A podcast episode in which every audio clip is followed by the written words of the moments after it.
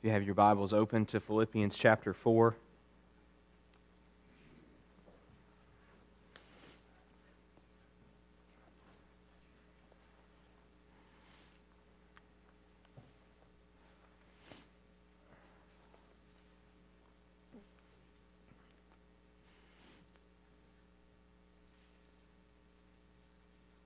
And before we read it, I just want to share with you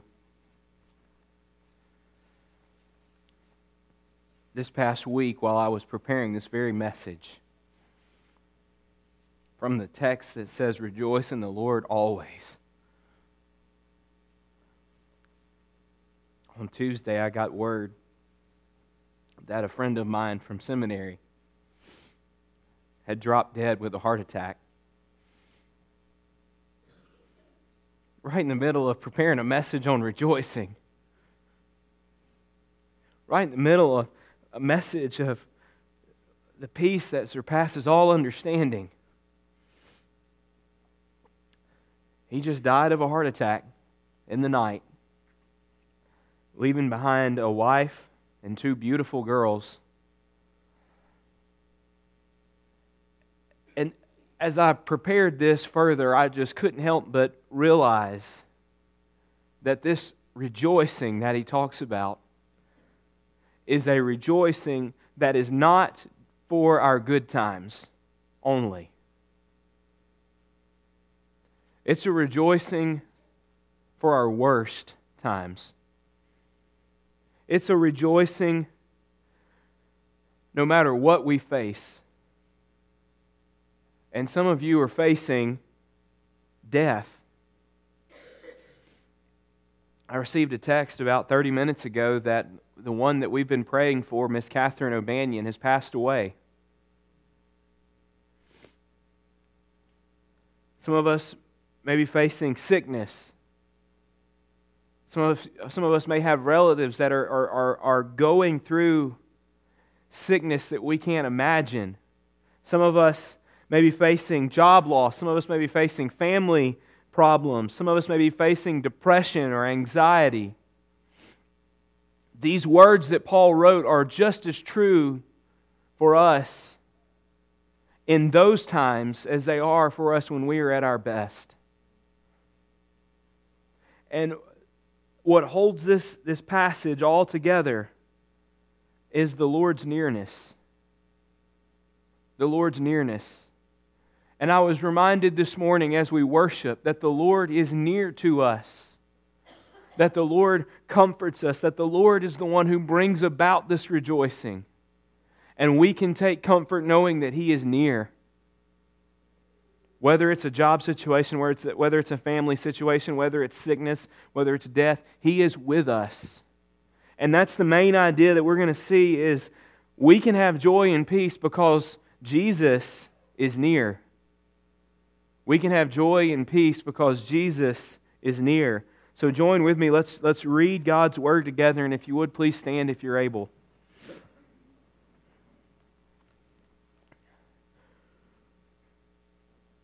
Rejoice in the Lord always. Again, I will say, rejoice. Let your reasonableness be known to everyone. The Lord is at hand. Don't be anxious about anything, but in everything, with prayer and supplication, with thanksgiving, let your requests be known to God. And the peace, the peace that surpasses all understanding, will guard your hearts and your minds in Christ Jesus. Heavenly Father,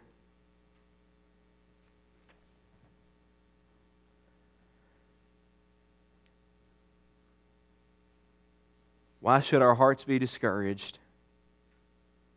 And why should the shadows come? When Jesus is our portion, a constant friend is He.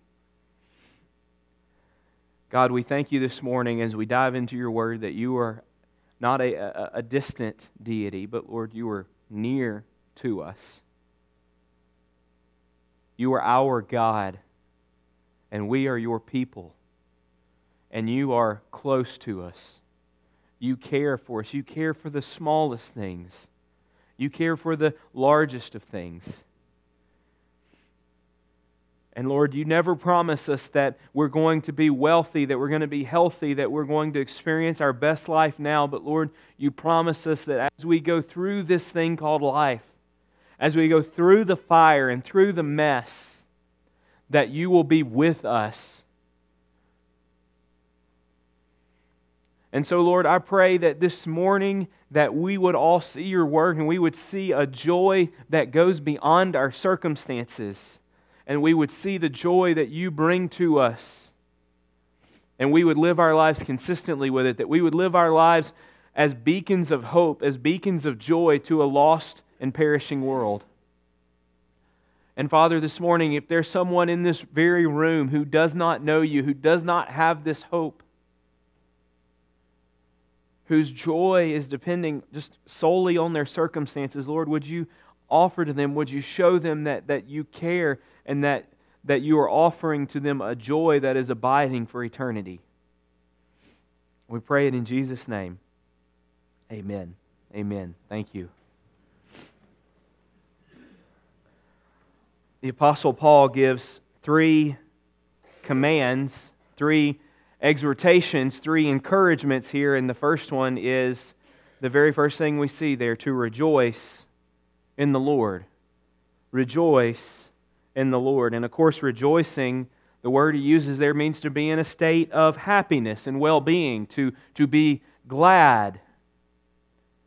George Mueller said this He said, the, the first great and primary business every day was to have my soul happy in the Lord. We should be happy in the Lord. We should be rejoicing. We should be filled with joy in the Lord. But I, I want to bring your attention to a key phrase that's there in the text Rejoice in the Lord. The rejoicing that he calls us to is in the Lord. In other words, he's not, he's not telling us like that, that pop song that was very famous a few years ago, you know, uh, you know, because I'm happy. You know, he's not telling us just to be happy. He's not, he's not telling you to just sweep it under the rug and just be happy.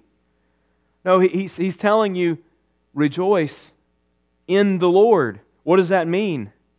It means that the Lord gives us gladness that is independent from our circumstances. He gives us a gladness that goes beyond our situation. And what that means ultimately is that joy, hear this, joy comes not from our situation, but joy comes from Christ from our relationship with Him. One scholar said this the joy that Paul calls for is not a happiness that depends on circumstances, but a deep contentment that is in the Lord, based on trust in the sovereign, living God, and that therefore is always available even in difficult times. Our trust and our hope is in the Lord. We trust in the fact that He is in control, that He is sovereign. And because of that, no matter what we walk through, we realize as Christians that, that we walk under the sovereign hand of our Master. And because of that, we can have joy in whatever situation we're going through. Whatever situation. And notice he says, always.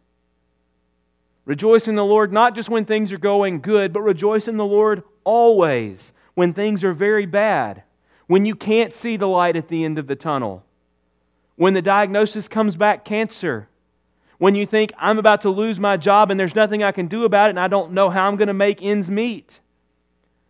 When you're facing relationship problems, when you're facing family problems, remember, rejoice in the Lord always. And so the question we have to ask is where does our joy come from? Where does your joy come from? God can give you a surpassing joy, a joy that goes beyond your situation. And what we need to do when we, when if we just answer that question and say, you know, I think my joy is based on my circumstances, my joy is based on whatever I'm going through.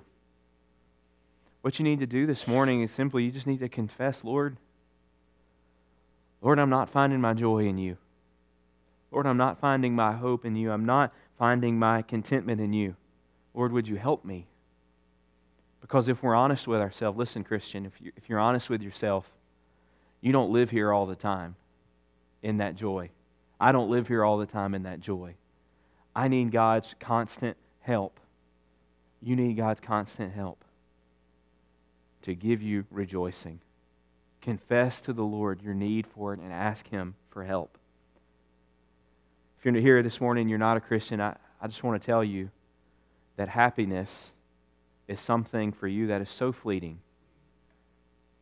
And, and you know this to be true. You know that, that the happiness that you experience is just going to last a while, then you're going to go through a hard time, and then you know your happiness is gone, your hope is gone.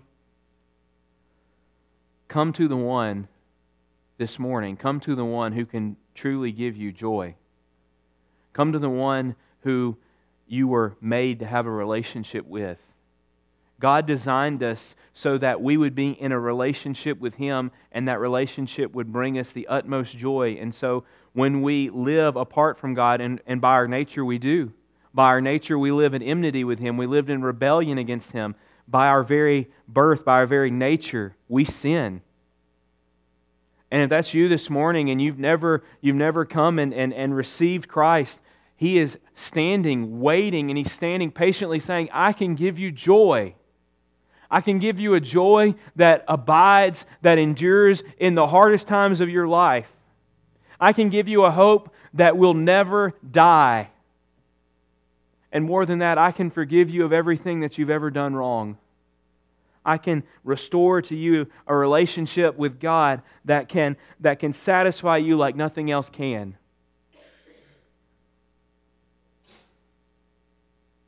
Come to the one that can give you joy.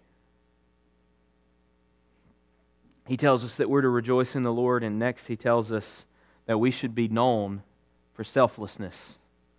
We should be known for selflessness. Look at the next verse there, verse 5 let your reasonableness be known to everyone. let your reasonableness be known to everyone. Now, that word, each translation does its own thing with that word because it's very hard to translate. Your reasonableness, my translation says. Other translations may say your gentleness. Others, you know, may put it different ways, but that word it means to not be insisting, not be insisting on every right of letter of law or custom. It means to be yielding, to be gentle, to be courteous, to be kind. And the idea here that you get is of gentle forbearance with other people. Gentle forbearance with other people. Not contentious, not self seeking, not insisting on your own way. What does that look like in everyday life for us as Christians? Well, it looks like us laying down our preferences for other people. It looks like us not insisting on our own agenda, not insisting on our own way. It looks like us thinking of other people's needs before we think of our own needs, making sure that other person is taken care of before I am taken care of. It looks like us being tolerant when people disagree with us. It looks like us living in, in unity with one another, even when we don't agree with other people necessarily in the body. I think this is illustrated so well.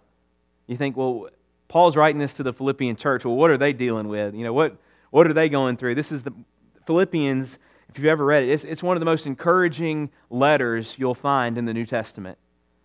In fact, sometimes you look at it and you think, is, is this church struggling with anything? You know, th- this church has it together. And then Paul says, hey, no, let your, let your selflessness be known to all. Well, what's going on there? Well, actually, if you back up a couple of verses before our text, you kind of get the indication that there might be a problem going on there. Verse 2, he says this I entreat Euodia and I entreat Syntyche to agree in the Lord. Now, I just want to tell you, when you're the pastor, you, you have a, a certain perk that you get to pronounce biblical names however you want to. So These two women, he's saying, Hey, I want you to agree in the Lord. These two women were disagreeing on something and it was causing division in the church. I mean, can you imagine? Can you imagine? You know, well, hey, we finally got a letter from the Apostle Paul. We're so delighted. We're, we're so, uh, you know, glad that this letter came in. Let's read it in front of the congregation. And can you imagine being these two women sitting on opposite ends of the church and the apostle says, hey, you two ladies, you need to agree together. You need to get along together. Man, that's brutal. That is, that is brutal. And I don't know what they were fighting about. He doesn't tell us, does he? He says, I want you to agree in the Lord. Maybe it was the color of the carpet. Maybe it was the, the color of the walls or the chandeliers, or maybe it was, you know, whether to, you know, whether to do something one way or another way. We don't know. But right after he, he tells them, hey, you need to agree in the Lord. You need to get along in the Lord. You need to set aside your, your differences and put the other one above yourself. Then he says, hey, church, it's not just these two ladies. The whole church, the whole body needs to let your selflessness, your other centeredness, be put on display. And notice he says, he doesn't just say, I want you to be selfless. He says, I want your reasonableness, your selflessness to be known. To be known. In other words, it is a perception it's not enough just for us to say, well, I'm a selfless person. I put other people's needs ahead of my own. The question is not that. The question is, can other people see your selflessness? Because let me just venture out there and say if other people can't see your selflessness, if they can't see your gentleness, if they can't see your yieldingness, then chances are you're not that kind of person. Chances are, if other people won't say about you, you know, that is one selfless person, chances are you're probably not. It is about being known for being that way. And not only being known to be that way, but it's about making decisions in our lives each and every day to put others first. To put others first. Are you doing that? Are you walking through your life and, and putting others first? Are you making decisions every day in the little things and the big things? Are you making conscious decisions, intentional decisions, saying, I'm going to put this other person ahead of myself? I'm going to put this person maybe in my job, maybe in my church, maybe you know, eh, somebody I bump into. I'm going to put their needs ahead of my own. I'm going to, to think about them before I think about myself. And it may be somebody you don't like. It may be somebody you don't necessarily see eye to eye with. You got to put their needs ahead of your own. You have to put their needs ahead of your own. And notice here, he gives the greatest encouragement for doing this. He says, The Lord is at hand. The Lord is at hand. And, and literally, the, that sentence is, The Lord is near. The Lord is near. And, and, you know, what is he talking about there? Is he talking about time? The Lord is near, as in the Lord's return is near? And you know, that would mean, hey, don't let him return to find you at enmity with other people in the church. Don't let him return to find you being selfish and putting your needs first. Or could it mean uh, a, a, spatial dimension? The Lord is not just coming back soon, but the Lord is near to us spatially. He's right here next to us. His presence is near to us. And then that means that, that these commands that he gives, these, these encouragements that he gives, he's, he's encouraging us, saying, Hey, the Lord is near to you as you do this. I actually think he means both. I think he means both. I think he wants to encourage us and say, as you do these things, as you rejoice in the Lord always, as you live out a life that is others centered, as you, uh, as you go to the Lord in prayer and cast your anxieties on Him, know that the Lord is close to you. Know that you can feel His presence.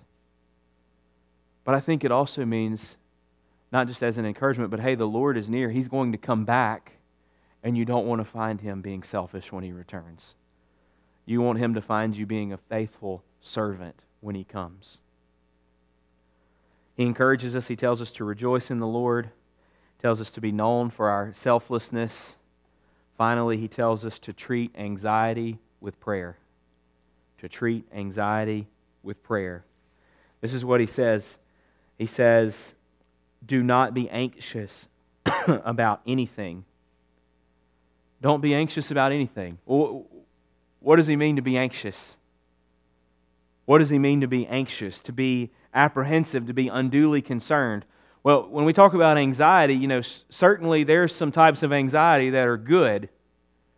So there's certain types of anxiety, you know, a word we may say alarm. You know, in other words, it's it alerts us to something that's important. So that type of worry may be a good thing. You know, that's why we have something called an alarm clock. It's not an anxiety clock, although it may be at my house. It's not an anxiety clock. It's not there to cause undue concern, but it's there to say, hey, you need to wake up. You need to wake up to what's going on around you. Maybe if it's not alarm, another type of good anxiety is, is concern. You know, have you ever had, heard, heard it said, you know, I, I really worry about you? I really worry about you. How are you doing? That type of concern, that's not necessarily anxiety. It's not necessarily bad. It's just saying, I'm really concerned about you. I think about you. I pray about you. I want to know how you're doing. That type of concern for each other, that is biblical, that is good. But the anxiety that he's talking about is a bad type of anxiety. An anxiety that is an intense desire for something and is accompanied by a fear of the consequences of not receiving that something. In other words, we worry about not having something and we worry about what that would mean for us if we don't get it. Bad anxiety. And what, what makes us anxious in this life? Money, sickness, loss, work, family, you name it. Just about everything in our lives has the potential to make us anxious, to make us unduly worry. And what, is, what, what does that do to us when we are anxious? What does it do to us? Well, first of all, we're not going to have joy or peace. We're not going to be rejoicing in the Lord when we have this anxiety. We're not going to be living selfless lives. We're not going to be on mission together when you're filled with anxiety and you're not rejoicing in the Lord, I'm sorry, you're not going to want to tell other people about Jesus. No contentment, no joy, but not just in these spiritual things, but also it, it manifests physically, doesn't it? Here's a list I compiled of some things that uh, physically that, that anxiety does to you unusual mood swings, irritability, anger, sweating rapid heartbeat, chest pain, exhaustion, nervous twitching, decreased concentration and memory, nausea, shortness of breath, weight gain, weight loss, panic, indecisiveness, canker sores, muscle tension, insomnia, self medicating, high blood pressure, eating comfort foods. Can I get a witness? Reckless driving, and more. Think of all these things that anxiety does to us all these external things that it does. How are we supposed to find anxiety? Well, this is what Paul says. Paul basically says here's how you find anxiety you give it to God and pray, and you let God worry about it. You give it to God, let God worry about it. You stop worrying about it and let Him do it. He says to make your requests known to God. Make your requests known to God. How do we do that? through prayer and supplication. We do that through prayer and supplication. Uh, one, one Bible scholar says this I have yet to meet a chronic worrier who has a good prayer life. I have yet to meet a chronic worrier who has an excellent prayer life. That's the, the treatment for anxiety. Pray. Let your requests be known to God. This is the way 1 Peter says it. The Apostle Peter says, Cast your anxieties on Him. Why? Because He cares for you. Because He cares for you. What are we supposed to pray for? What are we supposed to cast on Him? What does the text say? It says, Everything. In everything, we are to go to Him and let it be known. So that means it does not matter how small you think it is. Pray. It doesn't matter how big it is. Pray. It doesn't matter where it is in the middle in that spectrum. You need to pray. You need to cast your anxieties, cast your cares on Him. And this is what the Lord Jesus Himself said. He said, Therefore, I tell you, don't be anxious about your life, what you'll eat or what you'll drink, nor about your body, what you'll put on. Is not life more than food and the body more than clothing? Look at the birds of the air, how they neither sow nor reap nor gather into barns, and yet your heavenly Father feeds them. Are you not of more value than they? Are you not of more value than they? Said the robin to the sparrow, I should really like to know why these anxious human beings rush about and worry so. Said the sparrow to the robin, Friend, I think that it must be that they have no heavenly Father such as cares for you and me. Church, we do have a Heavenly Father that cares for us. We do have a Master that is compassionate and kind, that cares about our every need.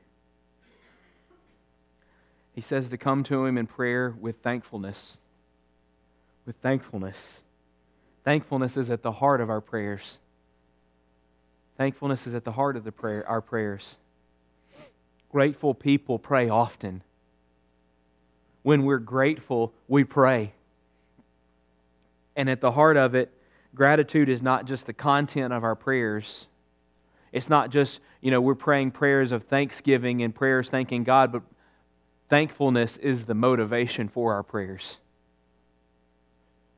Thankfulness is the motivation. In other words, when we are ungrateful, we're not going to want to pray. When we're ungrateful, we, we're not going to want to cast our anxieties on Him. When we're not thankful for what He's done for us, we're not going to, with prayer and supplication, let our requests be made known to God. And so I just want to circle back around and say the very first thing where He starts this with rejoicing in the Lord is so evident throughout because the rejoicing that we have in the Lord and asking Him to help us rejoice in Him, helping us to be thankful, helping us to be joyful, that's the very same thing. Listen, that's the very same thing that's going to get us through the anxiety, that's going to get us through the hard times in our life as we pray. As we are, as we are rejoicing and as we are thankful, we are going to be motivated to cast our anxieties all the more on Him. And what is the result? What is the result of all of these things? And the peace. Do you want peace? Do you want joy? And the peace that surpasses all understanding, that goes beyond what we think is possible. That's like the Apostle Paul, he says in Ephesians 3 Now to him who is able to do far more abundantly than all we ask or think. Far more abundantly as we're walking in the valley of the shadow of death. As we walk through anxiety, as we walk through worry, we can have a peace that is beyond our comprehension. We can have a peace when the world looks on and says, You should have no peace. And I'll tell you, I have been at the hospital bed of people who are dying, who don't know the Lord, and whose family doesn't know the Lord. And I've been at the hospital bed of people who know the Lord. And I tell you, anytime I would rather be at the ones who know the Lord because there is a peace that you cannot explain to the doctors. There is a peace that you cannot explain to the, the onlookers around, to the mourners that are around, because when we are in Christ, when we cast our anxieties on Him, He gives us peace. He gives us peace. And, and don't, don't forget the foundation of it all. What we saw in the verses right before the Lord is near. The Lord is near, therefore don't be anxious about anything. But with prayer and supplication, let your requests be known to God. And the peace of God that surpasses all understanding will guard your heart and your mind. The bottom line, church, is this God promises to give us unexplainable peace when we pray. Take Him at His word. believe his promise. Believe his promise. And so the question is do we believe his promise? Do we trust him? Do we trust him more than the situations that we see around us? Do we trust him? Do we hope in him more than we can see with our eyes? Because honestly, we're not going to pray if we don't trust him. We're not going to pray if we don't trust him. Do we trust his promise that he will work out all things in our life for good? Do we trust his promise that he will never leave us nor forsake us? Do we believe his promise that he is for us? Do we, do we believe his promise? I have been young and now I'm old, yet I've not seen the righteous forsaken or his children begging for bread. Do we believe his promise even when I walk through the valley of the shadow of death? I will fear no evil because you are with me. But this I call to mind, and therefore I have hope. The steadfast love of the Lord never ceases, His mercies never come to an end. Do we believe His promise? In your presence, Lord, there is fullness of joy. At your right hand are pleasures forevermore. Do we believe His promise? Who shall separate us from the love of Christ? Shall tribulation? No. Or distress? No. Or persecution? No. Or famine? No. Or nakedness? No. Or danger? No. Or sword? No. For I am sure that neither death nor life, nor angels, nor rulers, nor things present, nor things to come, nor powers, nor height, nor depth, nor anything else in all creation will be able to separate us from the love of God that's in Christ Jesus our Lord? Do we believe His promise? Do we believe the Lord Himself when He promises us, Behold, I am with you always? We can have joy and peace because He is near to us. We can have joy and peace because He is near to us. So, therefore, because he is near, we should rejoice in the Lord. A joy that goes beyond our circumstances.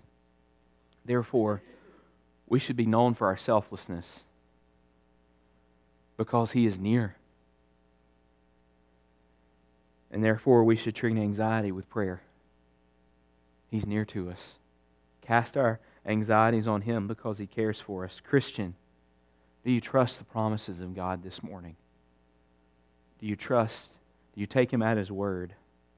God's aim is for us to be joyful in Himself. For us to be joyful in Himself, and that joy overflows in selflessness. That joy overflows in peace. So this morning, I invite you, if you're a Christian, to renew your commitment to prayer. Renew your commitment to prayer. Renew your commitment.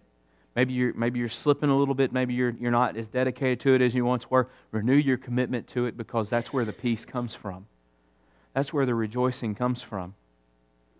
Our prayer, our closet, as we kneel down before God. But if you're here this morning and you're not a Christian, this morning I encourage you to receive the one who promises you everlasting joy. Receive the one who promises you everlasting joy. God's aim is to bring you into a relationship with Himself. That's His agenda. That's what He wants to do. And how does He do that? He does it because He met your greatest need. Before God can welcome you, He must take care of your sin. And He did that at the cross.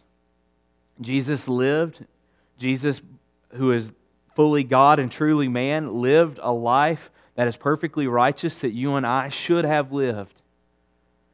And he died on the cross in our place, and his blood satisfies the penalty of our wrong.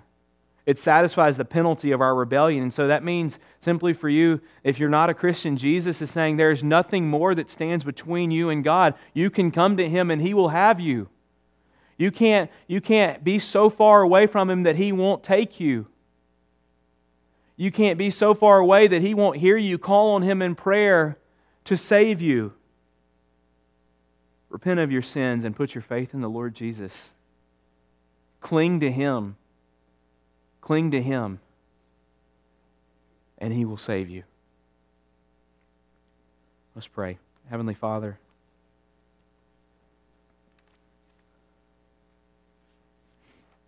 Father, we believe your promises.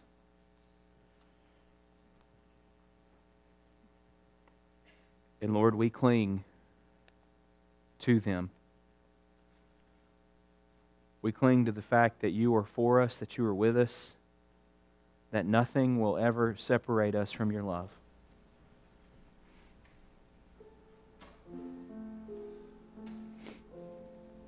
But Father, we cling most of all to the cross, the greatest promise that you've ever made.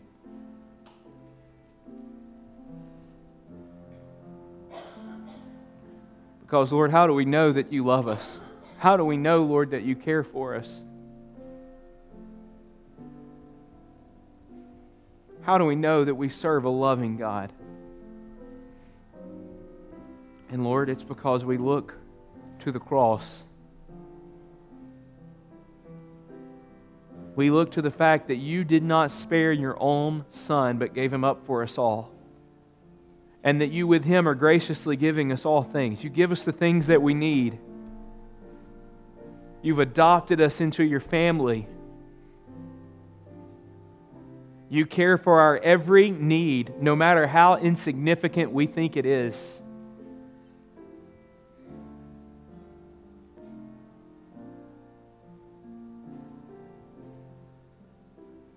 And Lord, we just don't know how it could get any better. We don't know, Lord, how you could be so good to us. And Lord, we don't say that when it, just because everything's going great. We say that, Lord, even when things are falling apart. Like for many of us, things are falling apart. So, Lord, help us to have joy. Help us, Lord, to have hope in Christ alone. Amen.